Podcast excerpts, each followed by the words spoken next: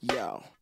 Welcome to the Autumn Miles Show. Autumn is a best-selling author, popular speaker, and wife who is obsessed with her husband and 4 crazy kids. She is also the CEO of the Autumn Miles Ministry, as well as a lipstick and lash enthusiast. Autumn's vision is to speak to the culture with bold truth and challenge you to act in raw faith. Here's Autumn Miles. Hey guys, it's your girl Autumn Miles coming back at you today. I have a very special guest, and now I just met my guest via the phone today. However, the topic that he's going to talk about, it just hits me in a very personal way, and you guys will know why when we get into the show. So stay tuned. You are not going to want to miss this one.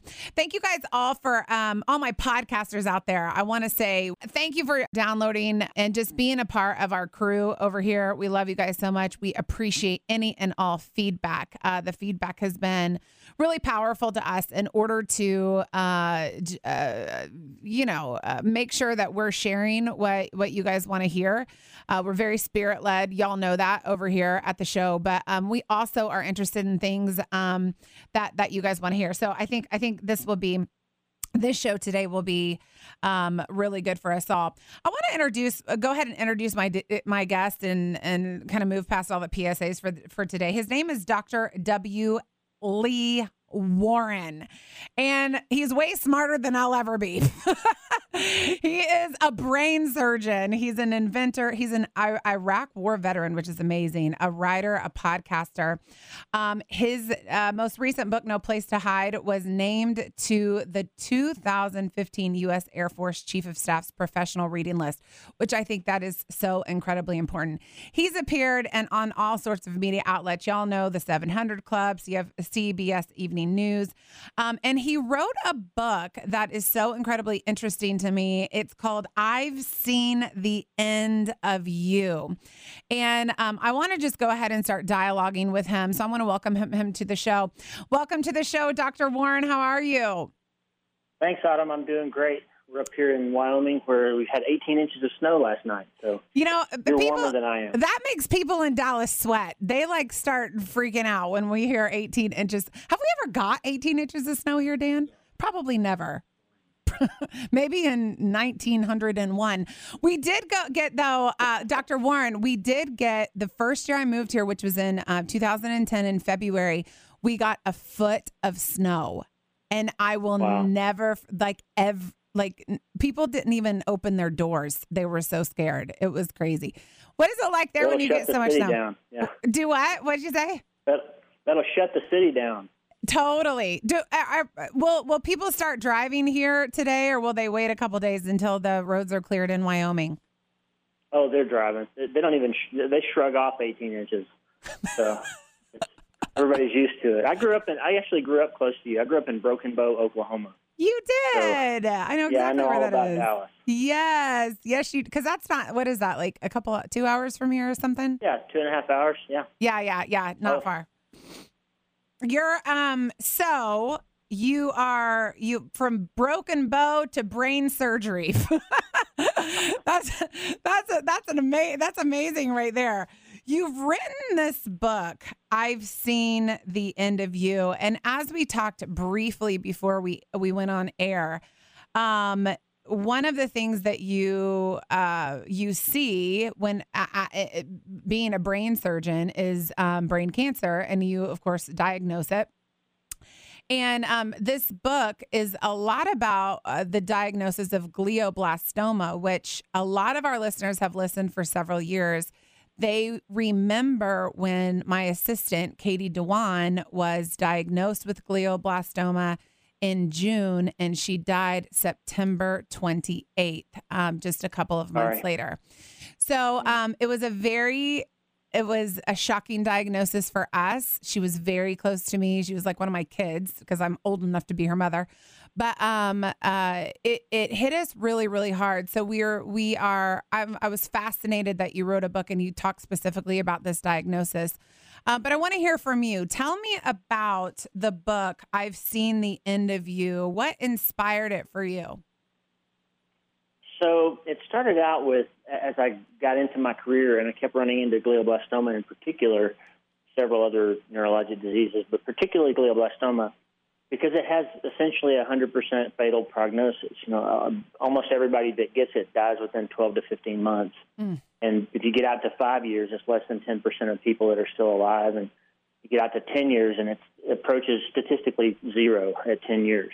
Wow. So I had this disease that, you know, when I, as I gained experience treating people with this problem, I began to think that I knew what was going to happen before I even met the patient. I would look at an MRI scan, and I would see in my mind how surgery was going to go, and I would hear the conversations we would have, and I would, you know, see the pathology slides, and I would see when they would do chemo and radiation, and when their hair would fall out, when they would stop eating, and when they would die. And I just knew it as much as I could know anything.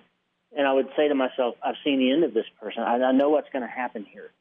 Mm. And yet I had a problem because I'm also a Christian. And, you know, the Bible says, pray without ceasing and never give up, and God can heal all our diseases. And the effective prayer of a righteous person avails much, from James 5. Yeah. So I had this thing that I knew from science and experience, and this thing that I believed that God can heal and God wants us to believe and hope and never give up. And there was this area in between where I didn't know. And so I felt sort of disingenuous when I would say to a patient, hey, let's pray about this, let's fight this, you know, let's go for it. And in the same breath in my mind, I would be saying, I already know what's going to happen. Mm. Wow. Glioblastoma, from what I know nothing about it, okay, I don't pretend to know anything, but just in Katie's experience, it grows back really fast too. Is that correct? Yeah, I've seen them.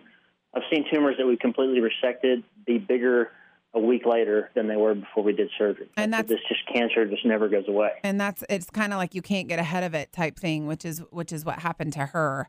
Yep. So this diagnosis, which is horrific. I was telling my team as we were just reviewing the book and the notes and everything before we got to the studio, I was standing in the waiting room waiting to hear what type of cancer it was that she had, and they were hoping for, I don't know the different types of cancer out there. I'm I'm not a brain surgeon like you, but I just remember they were saying, we don't want it to be this glioblastoma. Right. And I remember them coming in, and of course there was just a handful of people there, but it was, you know, silence broke out, and it does push back on your hope.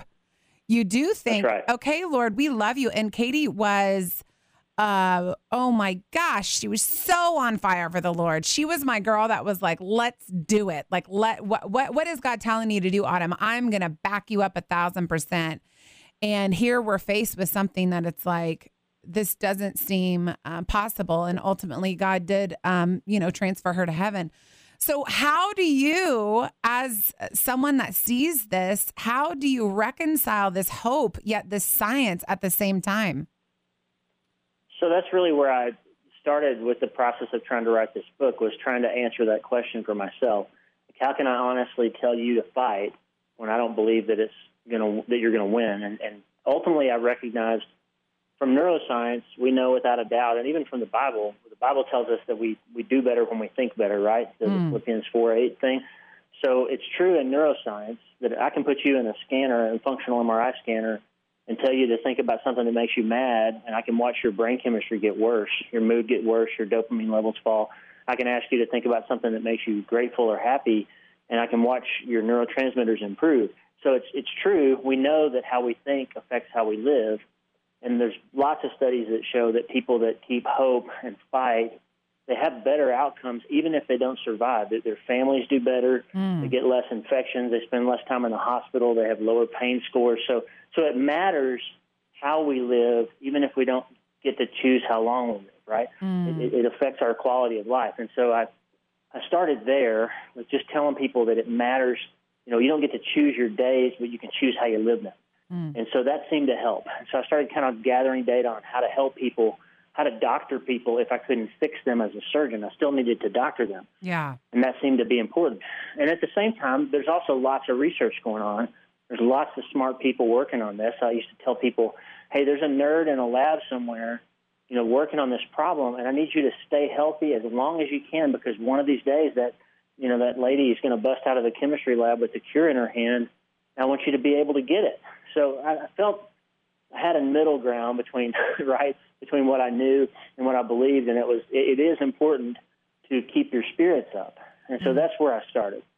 So talk to me about, you lost your son. I would like to just kind of hear about that story, and how does that play into the book? Well, you know, every parent's worst nightmare is losing a child on them. And our 19-year-old son, Mitch, was killed in a really traumatic way in 2013. Oh. And it was, the irony of it was that it was right around the time I started writing this book, which at the time I was aiming at being a kind of a guide to helping people handle hard things. How do we handle the hard stuff that comes along in life? And then I, in the same night, went from observing those problems in other people to being thrust into it myself, and me and my family being in the darkness. And so we, you know, pretty quickly learned that a lot of the things that I thought were helpful to say to people when they've lost somebody aren't very helpful. There's a whole quiver of Christian platitudes that I think we hand out at church that we think will help people. You know, when we say things like, he's in a better place now, or God must have needed him more than you did, or, yeah, you know, all things will work out for good because you love the Lord. You know, those kinds of things are, they're true, but they don't help when you're suffering. And, you know, I'm a really gentle person. But the closest I've ever come to punching somebody in the face was a man at my son's funeral who said, "Don't worry, you know, Mitch knew the Lord. I'm sure he repented of whatever sins he had committed in his dying breath, and I'm certain he's in heaven." Oh my goodness gracious! Come on, people! Help me, right?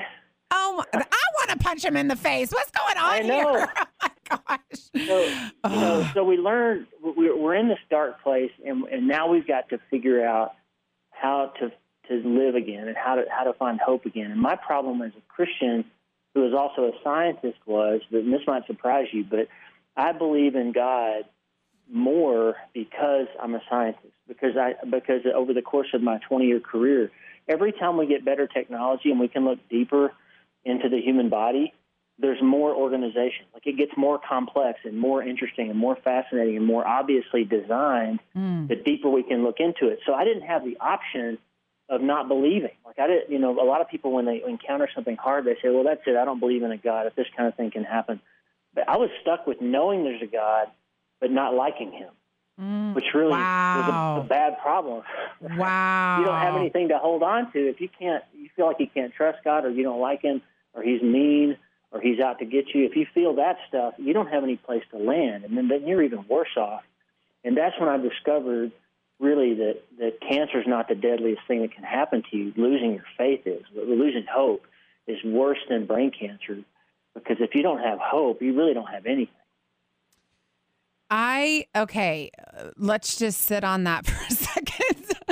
I have 4 children myself, and let me just say, I am so incredibly sorry about the loss of your son. It truly is. I think my greatest fear, and it's something that you've had to live through. And I am just so incredibly sorry about that. I can't even imagine. I can't even imagine. And there is, you know, words that I'll never be able to say that, you know, I just can't even imagine. I'm so sorry. I find it though so interesting, you know, as you walk through, I just find this book so fascinating, because here you see this every day, and you were kind of forced to deal with it on a personal level. What you just said, I think, is where a lot of people are at, knowing there's a God, but you don't like him. Or maybe let me just transfer the words, knowing there's a God, but you're mad at him, knowing there's a God, but you're angry at him because he didn't come through when you think that he should have come through. Knowing there's a God. We hear this all the time at the ministry. He didn't answer my prayer. He must not, whatever, fill in the blank. Can we just sit in that for a second? Because I feel like right now there are people that are leaned in and listening. And this is something, Dr. Warren, that people don't say out loud. They go to church, but they would never tell you this. Can you talk me through and you can tie hopelessness into this as well, you know, answer however you want. But I just feel like, just from a ministry perspective in this moment, this is exactly where somebody is at, and you've seen it and you've dealt with it. Can you tell me how you've dealt with it and move forward? I can. and really that's why I wrote the book, Autumn. The subtitle is Faith, Doubt, and the Things We Think We Know, right? So the reason that I enumerated those three things is when Lisa and I were faced with the loss of our son and our other, we had four other kids. And to make matters worse, our first granddaughter was born in San Antonio 3 days after Mitch died. So our oldest daughter, had been anticipating us being there for her in San Antonio. And so she can't come to her brother's funeral. We can't come to our granddaughter's birth. It was just this horrible mix of things, and it felt like God was just, pile driving us. And so we were in this place where we felt really hopeless, angry, scared. All of a sudden it's possible for one of your kids to die, so now you're afraid for all of the other ones. And our youngest, Kaylin, was a junior in high school, and, we didn't want to let her leave the house, right, because now kids can die, so you can't leave because something bad can happen to you. It became this really terrifying thing, and what we realized is that doubt springs up in your heart, and doubt says, I don't know to you. Doubt says, I don't know if God is real. I don't know if God loves me. I don't know if we'll make it through this. I don't know if it'll ever feel okay again. And that quickly can lead to fear, which will tell you, no, God doesn't love you. You will not get through this. You won't be able to recover from this. Will your marriage survive? I don't know if your marriage will survive this. So doubt is okay because doubt lets you question, but it quickly can fall over into fear, and fear is not okay. And fear, you don't have any hope if you're in fear. And we were in fear. And we had to basically say, gosh, all these platitudes that Christians are saying to us are not helpful, but I desperately needed to believe that I was going to get to see Mitch again someday. So I really need that promise in the Bible that says that there's going to be a resurrection. I need that to be true. Yeah. But then it dawned on me, if the Bible says God can't tell a lie, all Scripture is God-breathed and approved, and that I get to see my son, if those things are true, then the rest of them have to be true too. So there's got to be some way for me to believe that Psalm 34:18 can be true when it says God is close to the brokenhearted, right? Yeah. And so I started noticing. I would wake up in the morning, and somehow I would be able to get my feet on the ground, and somehow I'd be able to get to the kitchen. And almost inevitably that day there would be an email or a voicemail from somebody somewhere that said, hey, I'm praying for you, or hey, here's a book I read that might help you, or here's a scripture that might be beneficial to you today. And just every day, little bits of grace. I can see it now. I couldn't really feel it then, but every day there was something that propelled us forward just a little bit. And when it was time to go back to work, we owned our own business. My wife ran our medical practice. I was a solo practice doctor. We lived in Alabama at the time, and we quickly realized, our business is going to go under. Our employees are going to starve. We're going to be in trouble if we don't go back to work. Mm-hmm. And our daughter, who's a junior in high school, you're going to flunk out of school if you don't go back to school at some point, right? So life doesn't stop when you're hurting. Yeah. And we had this little shrine. It's not really a shrine, but we had a collection of stuff that people had brought and pictures of Mitch and, stuff on a little table by our front door. And I walked into the living room one day, and Kaylin, our daughter, was standing there the day she was going to go back to school. And she was looking at a picture of Mitch, and she said, Mitch, I won't ever be able to move on, but I've got to carry on with my life. Oh, and that became like this life-giving moment for us. It's okay. Mitch wants us to carry on. He wants us to keep living. And a friend of mine who's a doctor said, hey, your son would not want one death to have a 200% mortality rate. He doesn't want his death to kill you too. You've got to move back into your life to find some way to honor him and redeem some of that. And over time, just all of that stuff started allowing us, we couldn't really see light yet, but we could believe that light was coming again. Mm-hmm. And that was enough to make it through another day. And so, and I don't really have a better answer for that, but when you're in that place between doubt and fear, because it's usually because something you thought you knew turned out not to be true. So you think your spouse will always be faithful. You think your kids will outlive you. You think that your finances will hold up, and then something happens and those things aren't true. If your life isn't built on something that can't be taken from you, then you really can fall apart. And that's what I think we learned. We had to find some way to attach our hope again to something that couldn't be taken from us. since we had learned that pretty much everything else can be. And that kind of goes into the fact that, you know, it's not a disease that is an incurable disease. That is the worst thing that could happen to you. It's losing your hope. It's losing your belief that God is who he says he is and his promises are good. I'm looking at your book right now. I am just interested. Chapter 22 says this: believing is not the same as knowing. Can you talk to me about that a little bit?